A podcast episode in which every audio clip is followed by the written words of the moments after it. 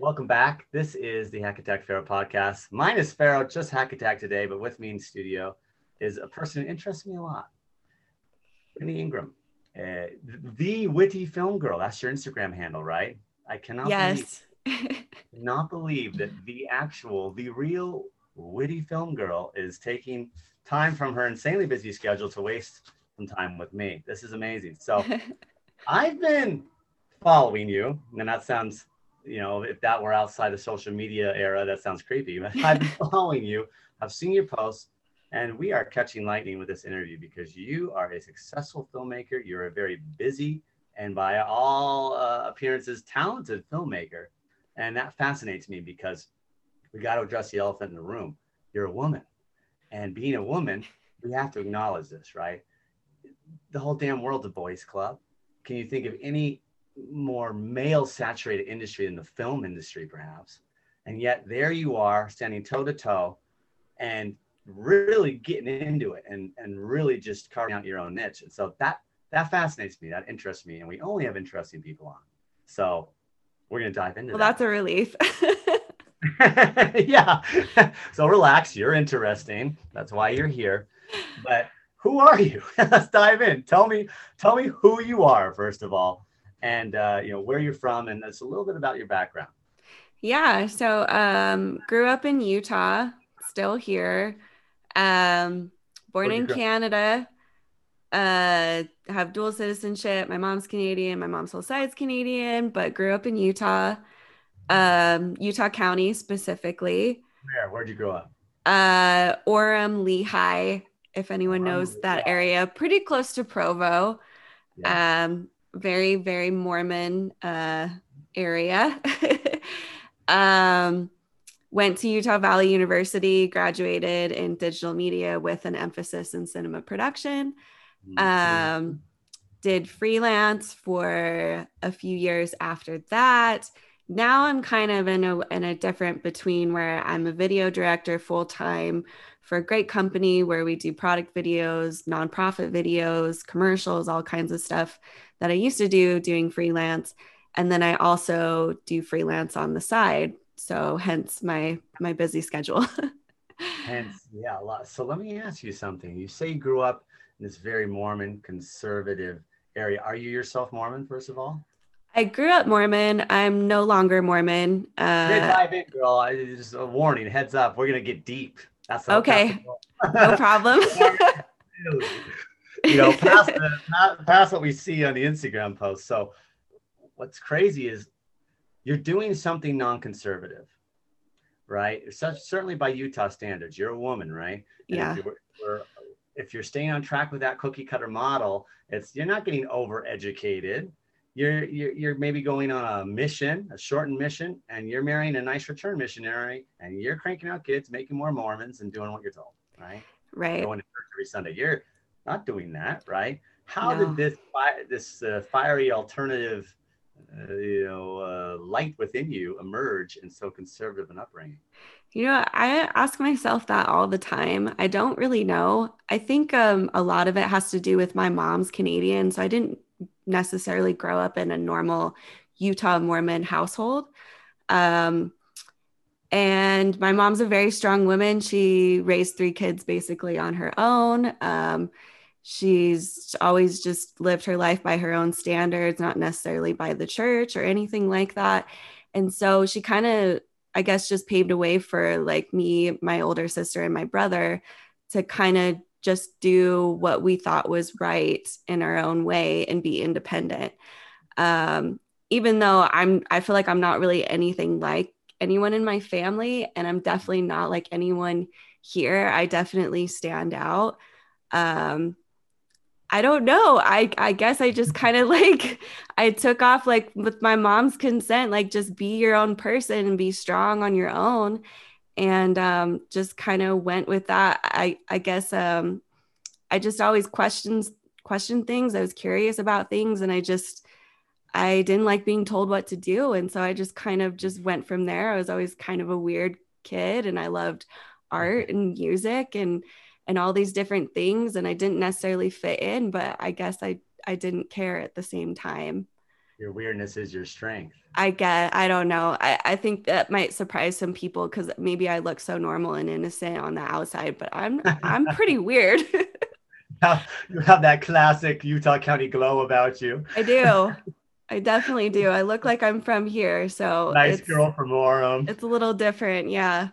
Here's what I like to ask people. It's a Utah question. How did you break away from Mormonism? How'd you get out? How'd you bust the cage? Um, you know, it was kind of a, a slow process. I don't think I was ever really fully in the church. I, I questioned things from the time I was seven years old. Um, and so in high school, I really started to break away.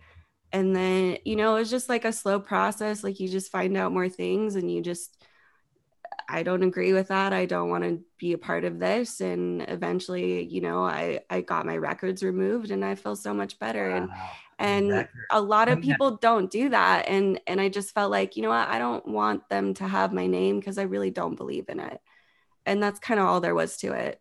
Les, that, that requires a little bit of explanation for our non-Utah listeners. Anyone in the Utah bubble, bubble, we know what she means by records, but right. explain that, explain that to the listeners. So I was baptized in the Mormon church. You get baptized when you're eight years old.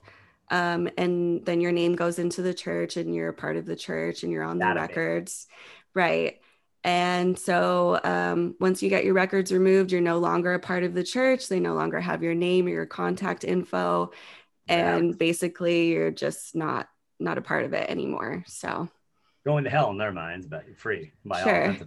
all, all right. All right. So that's, yeah, that's, ooh, uh, people will think of more, you know, that's the first thing that comes to mind when we say Utah, I'm from Utah. Like, oh, you're Mormon. Are you Mormon? Yep. People don't know what, what to look for. Mm-hmm. You know, like I got all these piercings and stuff like, no, I, I'm not Mormon, but yeah, yeah. they, once you're in, it's, uh, you have to do a lot of formal stuff to get out.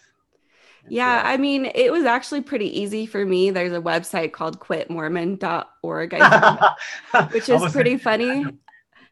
Yeah. So it, it, uh, you just, you know, I think I just submitted a form and, and I was out in a few months. So. Mormon cancellation dot com.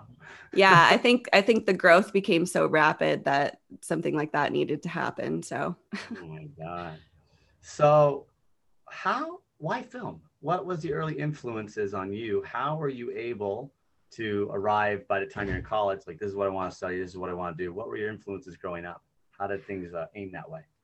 Um, so my first love was music. I always thought I was going to do something in music. I loved, if we want to go really young, I loved the Spice Girls and the Backstreet Boys, if you guys want to know how old I am. Um, nineties girl, nineties girl, nineties girl alert. Yeah. So I loved I wanted to be a singer. I'm a terrible singer. I do, it doesn't come naturally to me. Um, and in high school, I took a T V and video production class, and our first assignment was music videos. And I realized, like, I just love music, but I love creating as well. And uh, from that point on, I think I was fifteen. Um, I just decided, okay, I'm going to be a music video director since I suck at singing and I don't necessarily, you know, have the tools or like the gumption to do like music full time. Maybe I'll just do music videos. And that kind of like eased me into it. And then, so by the time I graduated, huh? You didn't play an instrument or anything? I played guitar very poorly. I, I I failed guitar in high school. Let's just say that. Like, it was supposed to be an easy class. I failed it. So, um, yeah. So I I knew what I wanted to do. I wanted to be in film by the time I graduated high school. And then um, I'd always written stories and I'd always created stuff, but I don't think I necessarily knew that filmmaking was a job growing up. I just sort of did it. Yeah, I just sort of did it. And I realized like recently, like I had made videos with my little brother, and because someone else had recently brought that up, like, oh, I used to make videos with my siblings and blah, blah, blah. I'm like, oh yeah, I used to do that too. That's so funny. Like I used to like create these little skits and these videos and all these different things, but I just did it because I thought it was fun, not because like I wanted to make a movie or anything. You're sure, yeah. So in, uh, once I graduated high school, I was like, okay, I'm going to make music videos. And then it just kind of spitballed from there. I started writing a lot. And then I was like, okay, I want to be a filmmaker. And, And it just incorporated everything that I love, which is creativity, entertainment, music. It's fun. It's challenging. Like, there's just so many different aspects to it that I was like, okay, like I can handle choosing this job because I had so many things I wanted to do. This kind of incorporated everything into it. You seem like a person who's not afraid to take risks. I mean, look how you're here. I'm a total stranger. You yeah. For all of her record, for all those listening, we found her on Instagram. We're like, wow, a female filmmaker. This is not, because we've had all sorts of filmmakers on this podcast. Uh-huh. This, this, we, this is diversity. We got to get, you know, and here you are. You're, that's a, that's a, taking a chance. That's taking a risk. And so it's just diving into that, because I think anything in the arts, I think the bravest people on the planet are artists. It's not only do you have to be vulnerable, but the arts don't pay, right? It's a big risk. Right. They don't, and put all your eggs in that basket. Mm-hmm. But world needs artists. We are the voice of society. We are the brave ones, right? Right. You know, that's what I tell myself. Yeah, accountants and scientists are important, but are they brave? It uh, takes a lot. Create creation is an act of bravery, because what it, you know, the second you create, you could be rejected. So yeah, that's very so true. You, did the U V U thing, you, st- you stuck in Orem. Mm-hmm. And so what, after that, you work for a company. Who do you work for? So did I, you get right out of college?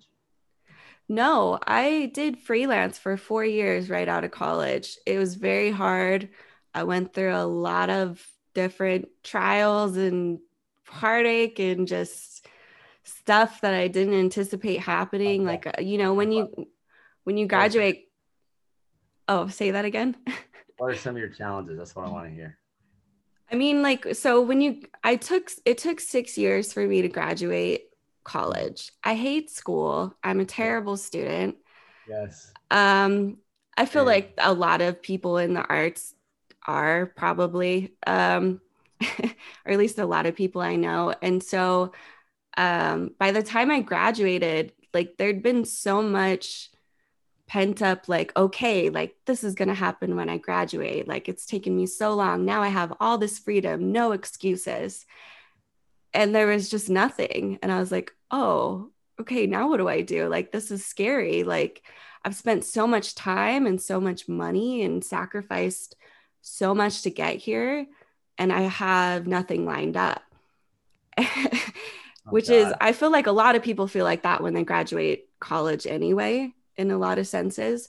But when you're in film, there's really no path. There's no like, okay, I have my degree. Uh, give me a job. Trying to work my first movie set. Yeah. No one cares. Like I, I did a lot of grunt work. I did a lot of P A jobs. I did everything I could find.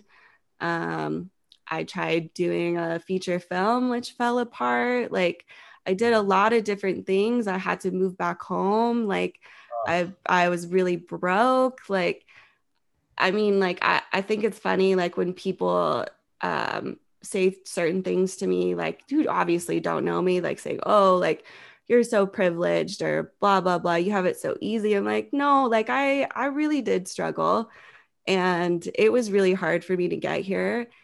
Um, You've worked to where you've gone. I've definitely worked. Like I've been working for literally, I mean, if you want to include school, ten years.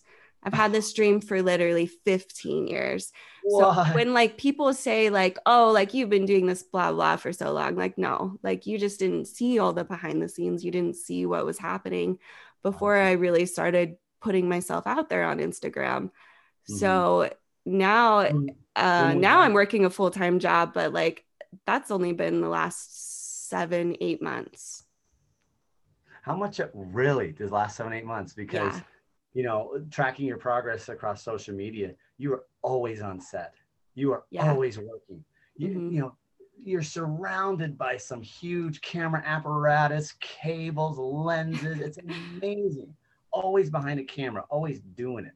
Like, like boots on the ground, in the trenches, doing it. Mm-hmm. And that's what's very impressive. I, I mean, you you work, right? Right. And yeah. Work is just that. It's work. Mm-hmm. It's maybe not all the glam. I mean, you do have a great social media presence. I mean, you got a lot of followers, but at the end of the day, it you're saying what? It's been eight months since you've really been like having a full time gig.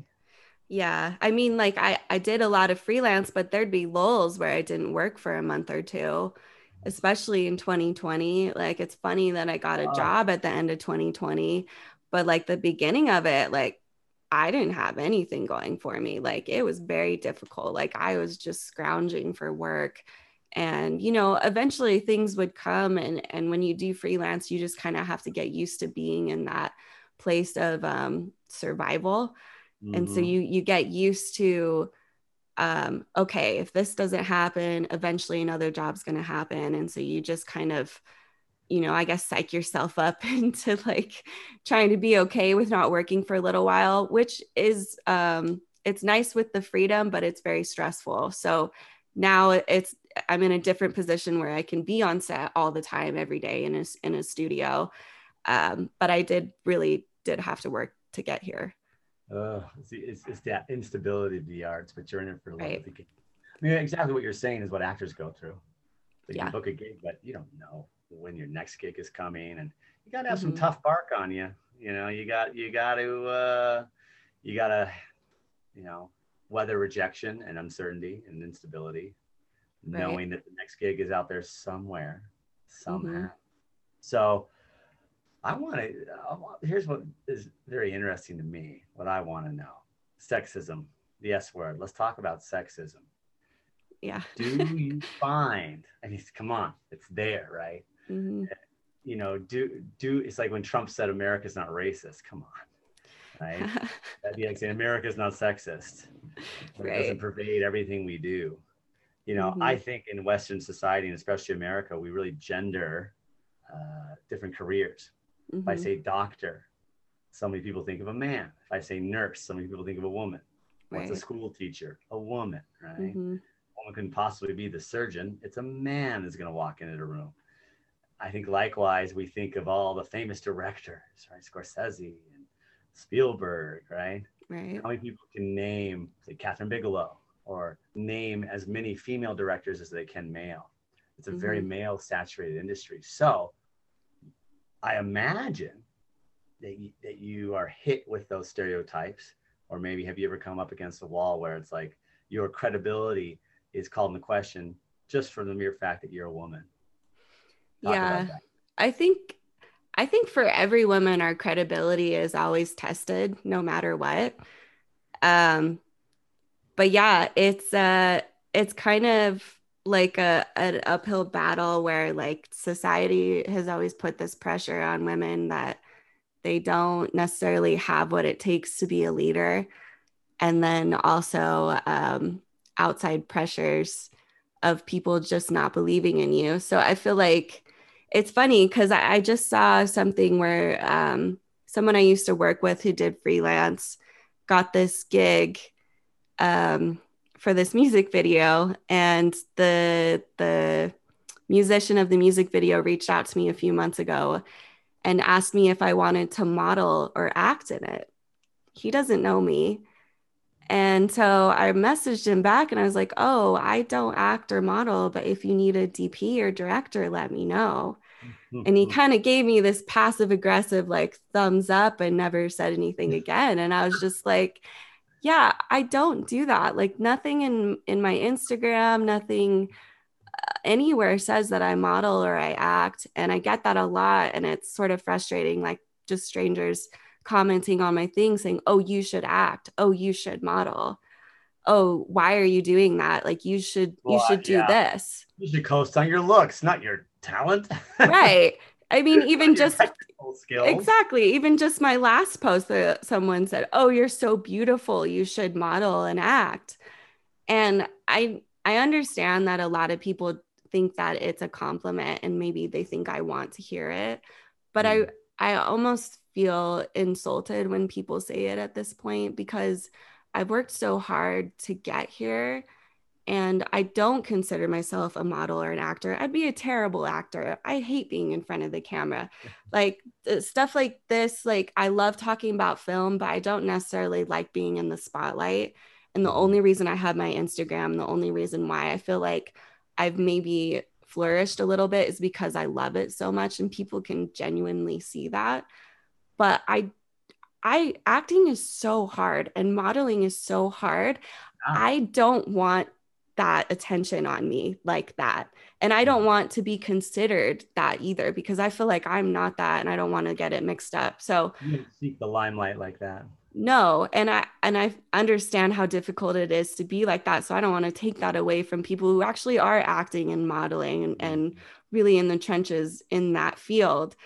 And so when people tell me, oh, you should do this, what they're really saying is, oh, um, all I see is your looks, and you should just, you know, what you said, coast off that. And um, why are you doing this? You don't belong here. And I right. think that's kind of what really stings, is like it, this feeling of not belonging, um, which, you know, a lot of artists, I guess, feel like that. But like, I guess being a woman and necessarily uh I, oh gosh, I hate saying this, even conventionally attractive women. I hate saying that so much. Nobody, nobody say anything for me saying that, but I'm, I'm not ugly. And let me put it this way. I'm not ugly. I'm not ugly. And I am photogenic. I don't necessarily like being in the spotlight. I'd much rather just show my work, but a lot of times I just don't have work to show, because it's a long process. Um, and so I, there's just like this weird uh, struggle that I deal with, like mm-hmm. being in the spotlight and then just wanting to show my work, and then people saying, oh, well, why are you doing that? Because it doesn't really make any sense to a lot of people. Like, why don't you just be a model? This is interesting. So what I'm hearing is you're acknowledging your looks. You're acknowledging that's a thing. It's there. It's like the elephant in the room. But it is quite undercutting when that's the only merit people see in you. Oh, well, she's hot. She should be a model on music video. And just right. looking right past all your technical skills, schooling, and experience you now have. It's insulting, like you said. It's undercutting. And yeah. it, it, I think it's even a form of disrespect, because that's all they see. All they see is the obvious. Yeah. The obvious is how we all look. Yeah. That, that, there's, there's no creativity in acknowledging how someone looks. You're not seeing deeper, right? Right. So yeah, it, it's uh, that's the only merit they're seeing, is the obvious. Yeah, right? And it hurts a little bit, because like I, I've spent so long like trying to hone my craft and get better, and and try to like, you know, connect with other filmmakers and try and create this somewhat of a, you know, community with other women in film, and and um, a lot of I try to get quality followers now. That's what I, I'm trying to like hone in on. Like, uh, it's funny because I posted a picture not long ago of me wearing shorts, and apparently that was a thirst trap. Explain the phrase thirst trap for any listener who might. Oh, so I guess it's just a picture that's attractive for people to like. I don't know, like, you know, like women who post booty pics just to get likes.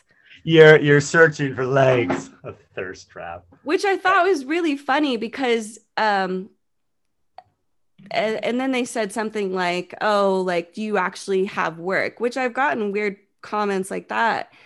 And it's so obvious. All you have to do is swipe left, and there's all my reels, there's my behind the scenes, there's my website. And so it's just people who, who just think I have it easy, and they just want to see what they want to see.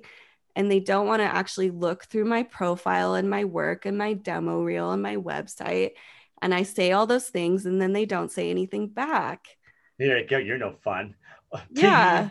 Well, it's, it's or, obvious. You wear a pair of shorts and all that other shit goes out the window. Right. And I was like, I thought I looked nice. I was not trying to thir- thirst trap anyone. I was wearing a nice blazer and shorts that matched. I'm sorry if you thought that was a thirst trap. I really was on set. You could see it for yourself. So, fuck. That really speaks to the whole climate we're in. Right? right? I think that's brutally telling. It's like, you think, I look nice. I want to put my, my professionalism and work forward, showcase that. People see shorts, people see leg, and they're like, oh. Yeah, exactly. Everything else is nullified and void. Like. Exactly. Have you experienced, you know, anything inappropriate on set? Have uh, directors, men, anyone been inappropriate? Any harassment? Any uh, outright blatant sexism? What's some of, what's some of your horror stories? What's some of those the worst um, stories? I mean, now I, I think as you get older, you just learn who to work with. So now it really doesn't happen at all. But when I was a lot younger, especially as an intern, you just get a lot of people who, I mean, as an intern, you're obviously not knowledgeable about everything and you're trying to learn, but you get a lot of people who are very condescending and people who make a lot of um, inappropriate jokes.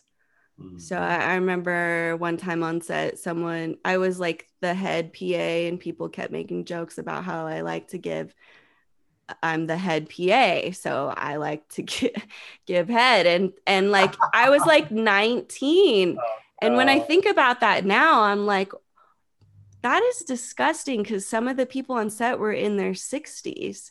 And so uh, imagining that now, I definitely would have said something, but when you're younger and you're trying to like work your way up in the industry, it's very difficult to not be liked, because you, de- you want to get, you want to get um, hired again, you want to work again. And it's I just like little things like that. that. That That's, yeah, I didn't mean to laugh, by the way, that's. No, you're fine. Just newly in college, an intern, trying to make a good first impression, you're sort of helpless against such humor.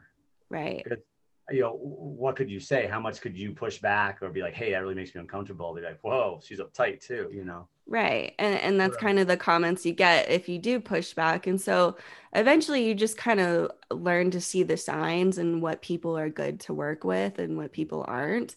And um, you just kind of don't put up with it and you kind of just make your own path. And I think that's why I started doing things differently, because I just realized if I'm going to get work and I'm going to do what I want to do, I'm going to have to do it myself. Right. Right. Make so. your own destiny. So projects, what are some of your favorite projects or most memorable? What, what have you worked on? Um, so I guess, man, there's so many different random no, projects. I realize I'm asking a person who is, has a prodigious portfolio of work. I don't um, know if it's prodigious, but it's very, very long. Um, yeah. Some of your more memorable projects, what would, uh, anything we'd know or? I mean, the, the last one that I did that I'm, Uh, I guess was my biggest project that I wrote and directed, and we did it on a micro budget, um, wow.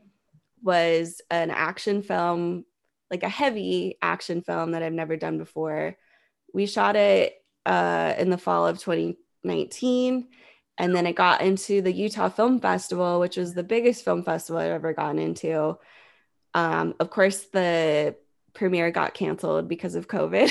Oh, no, robbery. But oh. I did get in, and it was a pretty proud moment for me, because we we did it like for under five hundred dollars, and we had these two great kick-ass stunt women who, you know, were kicking each other's asses, like throwing each other over each other's shoulder. We had a breakaway glass sugar bottle, and they were doing some pretty intense stunts. And so like, yeah, I, it was just some silly five minute short, but I put everything I had into it, and I got it into a film festival, and I was just yeah. so excited that I, I did something like outside of work, out of, outside of being so broke and stressed. And I was like, okay, I'm going to do this and put what little money I have into it. And, and luckily wow. something came out of it. You created so. something that wasn't there before. Look at you. Yeah. What's it called? Oh, uh, Lip Service. Um, it's, I think you can find it on my website. I know yeah, the behind the scenes watch. is, um, it's on YouTube also. Oh, I'm going to watch it. Like uh, when, when this is over, I'm going to watch it. Oh, okay. No service. Judgments. We shot it in one day. Um, oh, yeah, no judging. Come on. That's a, we got into a film festival. Come on. Yeah. So, I mean, that, that was a nice moment for me, because I hadn't done anything for a while, just because, you know, when you're working and you're you're freelance, you're really just working what you can get. And a lot of the times it'd just be live stuff. And who am I going to show live content to? I, I never see it again. Like, it's not exciting. It's nothing to do with me. I'm just running the camera, usually, or technical directing. Mm-hmm. Um, and that's why it frustrates me when, when people say, oh, can I see more of your work? I'm like, well, a lot of the times, like, a lot of the work that I've done in the past, like I don't have it. I don't have access to it. Like, I've worked a lot of jobs where like I never even see it again. Really? But yeah, product in many cases. Yeah, because I, I mean, I'm not really invested in it, and it it's not necessarily film stuff. It's live production. It's training videos. It's it's all over the place. Yeah, yeah, yeah. I mean, now I am, because all the stuff I've been doing, I'm I'm directing, and a lot of it I'm writing and directing and editing. And running the camera. You, so act, I guess you should act. I should act. It would be terrible. How big was your crew for for lip service? Um, I think our it was ten people. Wow. Very small. And there Three, was two players. Two two, two, people. two two main people, and then uh, one cameo, and then one other person who was in it at the end. Um. But yeah, it was very a very small crew in one location. There was a lot of stunts and stuff to get through, and a lot of other things that went wrong. But we did you know it. What they do, though? It's all about the finished product. The audience can't tell how big your crew was. Oh yeah, no, they don't. They know. Can't tell how that you shot in a day. If it, if the acting's good, it looks beautiful, and the writing's solid. Yeah, kismet. That's all yeah. you need. That's all and I need. do have my behind the scenes on my website if anyone wants to see, because like it's it's pretty it's pretty interesting to see like how much of a skeleton crew we really were. Like, thinking about it now, like there wasn't exactly. wasn't much help.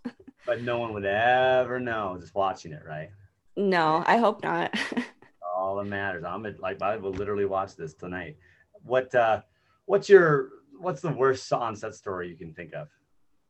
Everything going uh, wrong, terrible, or like, did you drop a camera, or someone screamed at you, or an actor broke their back, or something cool? What do you got? Um, I mean, the That's the crazy. only thing I can really think of that like that I really had I was invested in was my senior project in college.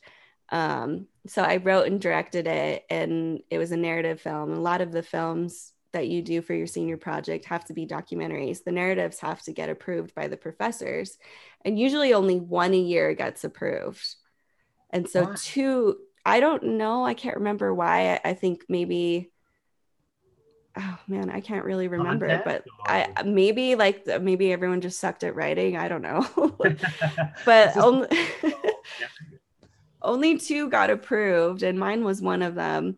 Ooh. And it was a, a film set on a farm with a, a grandpa was the main character, and he lost his wife recently, and his granddaughter comes to visit him, and they're trying to rekindle their bond. And so I had a horse and a sheep farm as my set. And they always say, don't work with animals. And I believe it, because that was very stressful. Luckily I, I spent like one day, like one whole day to have all the stunts with the horse. And the person who got the horse, um, she, it was her horse, but she wasn't necessarily trained that well outside of her own farm. So the horse was very stressed in a new environment. Um, and I think the, the worst part was eventually the horse got so fed up, it bucked our, our main actor in the head. What? Like, Kicked he like he, he headbutted him, so he was sitting on top of him, and he headbutted him. Luckily, he was okay, and he was a good sport. It just kind of um, made his lip a little bigger for a little while. Um, that was really scary. The trainer started crying. Um, what? Because not- she was she was so stressed out because the horse was stressed. Um. And then, you know, like I had someone else who I had no control over. When you're in school, you know, you can't fire people, or at least I couldn't. And so there was someone in my group who was kind of trying to sabotage the project because his project didn't get picked, and he was really angry about it. Um, so that was very stressful. And toward the end of it, like it was, the whole project was basically on me to fix it. Um, oh my God. I spent a year... a year and a half on that, from writing to the finished project. You edit, I, you edit as well, right? I do. So I, I ended up having to take over the edit because the person who was in charge of editing was the one who was trying to sabotage it. Oh I didn't God. want him to. Um, as soon as I took it over, everyone's like, oh, this is making more sense. I'm like, okay, good. Um, Jack of all trades. You're Jacqueline of all trades. This is, I try. You know. And so, I mean, and then, you know, I got it into the, the U V U Film Festival, didn't win anything, nothing, Ugh. no awards. it, it was so hard. I was so proud of it. Um, obviously there's a lot of things that I would have changed. I, I, it was the biggest crew I'd ever worked with, the biggest story. It was a three day project, like sixteen hour days. Oh, yeah. It was a lot of work on a sheep farm in the middle of nowhere. um, it didn't win like best supporting animal actor, nothing, nothing, nothing. Got robbed. So yeah, a little bit. Um, but you know, like I learned a lot. And so like, I, I almost feel like it was maybe a good thing. Like it really toned down my ego. mm, humbling. Very humbling, especially when you're about to graduate. I don't know if that's really the best time to graduate, but you know, that's what happened. So, yeah. So I want to know your influences. I mean, anyone who goes into film loves film. What, what are your favorite films? What influenced you as a kid growing up before you uh, went off to college? Um, oh, that's a good yeah. question. Yeah. What films do you, did you, would you like to emulate in your filmmaking, you know, stylistically? You know, I love Sofia Coppola. I love her style of filmmaking. Lost I love in Translation. Lost in Translation's my favorite film. Um, I really love dark comedies. That's really where I want to go. I love the Coen Brothers. Oh, yes. They're so fun and different. And I love the dichotomy between something very serious and that is also funny at the same time. What's some of your favorite Coens? Uh, I love Burn After Reading and Fargo, oh, yeah. obviously. Um, he, they just have like this, this great, like, you know, you just laugh and it's so inappropriate. And for some reason, that's just so funny to me. Right. I also, I also love, um, It's Always Sunny in Philadelphia is one of my oh. favorite shows. Yes. Like they are just genius. They're and reverent. just yeah, and like I, I think I like I always love like dramas and stuff, but I really lean toward like, you know, obvious dark comedies where there's like that drama and then that really um, inappropriate laughter that goes along with that type of that. stuff. It goes and, against the grain of being a Utah, uh, you know, Valley girl. Yeah, I think that surprises people a lot. Like in my interview for the job I'm at now, I told them that and they're like, oh, that's really cool. Like, did that come up in it as a question? I, yeah, I think we were talking about movies or something like that. And so I was just talking about like my favorite genre and all Gotta that. Come up. What's your favorite movie? What's it has favorite? to. Yeah, it's like, why are you in this job? You had to be inspired by something. Yeah. And that's the art form. That's the art form you're in. Yeah. And I, I also loved um, Parasite when that came out. I just think that movie is so Whoa. genius. And it that's definitely more a darker type film. But oh, man. man I cried. Oh, by the end, I'm like, whoa, much darker and sadder than I thought it'd be. I right. But I just I love I hate movies that are just so sad and you just they're so sad and somber throughout the whole thing. I I think I get um, I get really into film. So like if I'm going to watch a movie like that, I have to really be in the mood. But for a dark comedy, like it just takes you on this roller coaster and it's almost like it's fun to anticipate what's going to happen next. And I do like the inappropriate humor for some reason. It satisfies a subliminal uh, rebellion in you. Yeah. And I feel like that's what real life is anyway. Like when things, you know, not everything's so sad all the time. Sometimes you could be having a mental breakdown and laugh in the middle of right. it. So like, that's really more what real life is to me. Life is irreverent, I would say. Yeah. Life doesn't take itself too seriously. You can get shitty and it can get hard, but like, you know, life's right. R-rated and life's irreverent, I would say. Exactly. Definitely not uh, rated G. Definitely. Um, you're living it right, I would say.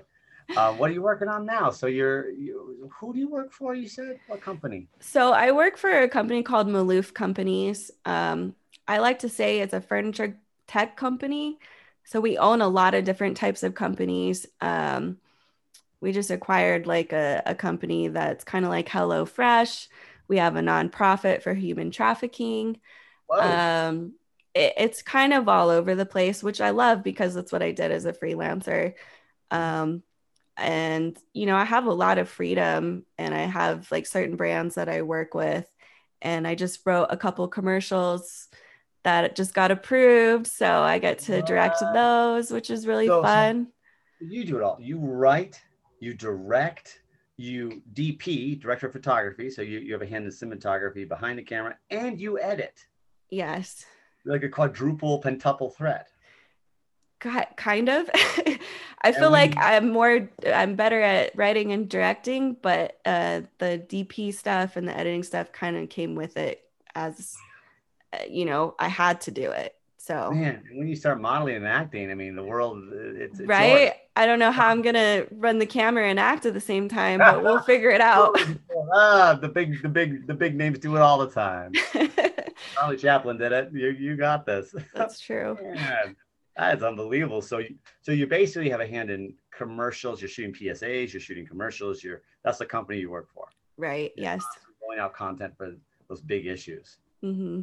So this stuff's on T V. Like I, I could see something that the next human trafficking commercial I see, it's directed by you. I mean, it, it's kind of all over the place. Um, I mean, sometimes I'm DPing on it. Sometimes, I mean, the last one I was scripty and second A C on it. So, but then like my own brands, I'm always directing, I'm always editing, DPing and all that type of stuff. So it's online, it's on T V, it's, it's a whole bunch of things. You are out there, you're the real McCoy, you're doing it. What, uh, what's next for you? What are you, do you any passionate private project you got in the works? Um, so a, a random project that I'm trying to focus on now because I tend to go back and forth without um, finishing anything. But right now I'm working on my, so I have an ebook called Get Your Story Straight. It's a workbook for beginner storytellers. Um, and right now I'm trying to turn it into a hard copy as well as a coloring book. So it's, uh, it's a workbook slash coloring book for beginner writers. I love storytelling. I took a lot of story class, storytelling classes in school. And then I also do script consulting on the side. And so I love talking about it. And I just started writing it when COVID hit. And I realized like I had a lot of fun writing it. And so I'm trying to expand that into a hard copy. And I had someone recently read it that told me I should get it published. So that's really what I'm wow, focusing on right now. Straight. Get Your Story Straight. Yes, that's on my website as well. Look for it soon at Barnes and Nobles, hopefully. Hopefully that, that made me feel good when he said I should try and get it published. It was, it was good because he's also a writer. And so I've never really considered myself a writer, but I, I really liked writing it. And so I feel like I, I could do it. Um, and that's well, just yeah, a random a thing things, to do. There are a lot of things that you don't consider that you are. Probably. You can do like pretty much anything. It sounds like. I want your advice to women out there. So not only just uh, specifically women trying to get into the film industry, but women in general, yeah, battling in fuck a man's world, right? Battling, yeah. And trying to carve a way out into these male-dominated professions. What's your advice to women out there? Um, you know, like I feel like a lot of things have ha- have happened in the last ten years of me working in in film and trying to better myself, but the biggest thing that I kick myself for and that I wish I knew sooner was that I should be more confident within my own skills. Because, I mean, regardless if you're a man or a woman, if you're not confident in what you're doing, people are not going to believe in you, um, regardless of talent, money, passion, whatever. Confidence really is the key to getting through life. And I realized this within the last year. Um, when I started working with people who were ahead of me, but weren't necessarily more talented or better than me in any way, but they hustled and they believed in themselves. And that really is the key to pushing yourselves, because as much as I, I don't necessarily love being in the spotlight and I love strictly just showing my work on Instagram, I'm here because I pushed myself and I became more confident in my abilities and my voice.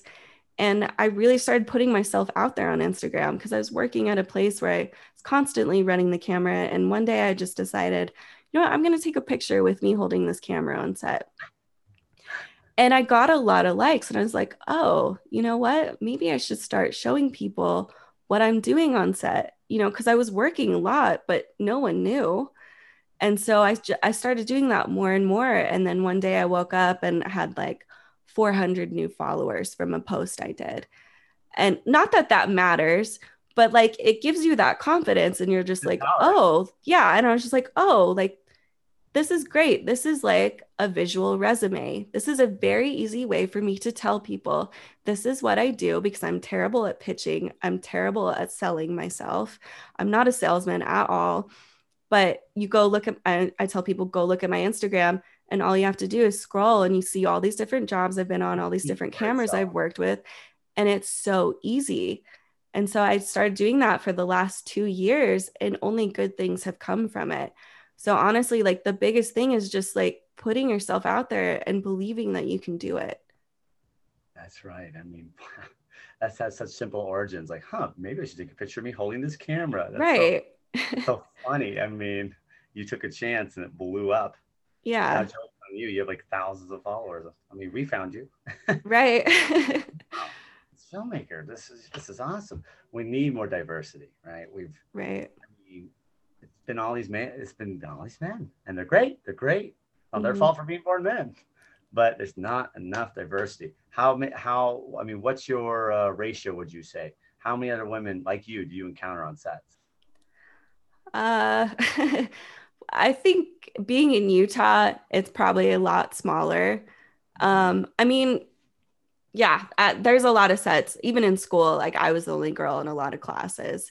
And I, I think it, it's it's strange. I don't understand it, but I also get it in Utah because a lot of women don't necessarily progress outside of the norm here. Um, and they don't. And I think uh, I did a study like in school where women don't necessarily go to higher paying jobs. We're like the second worst in the country or something crazy wow. like that.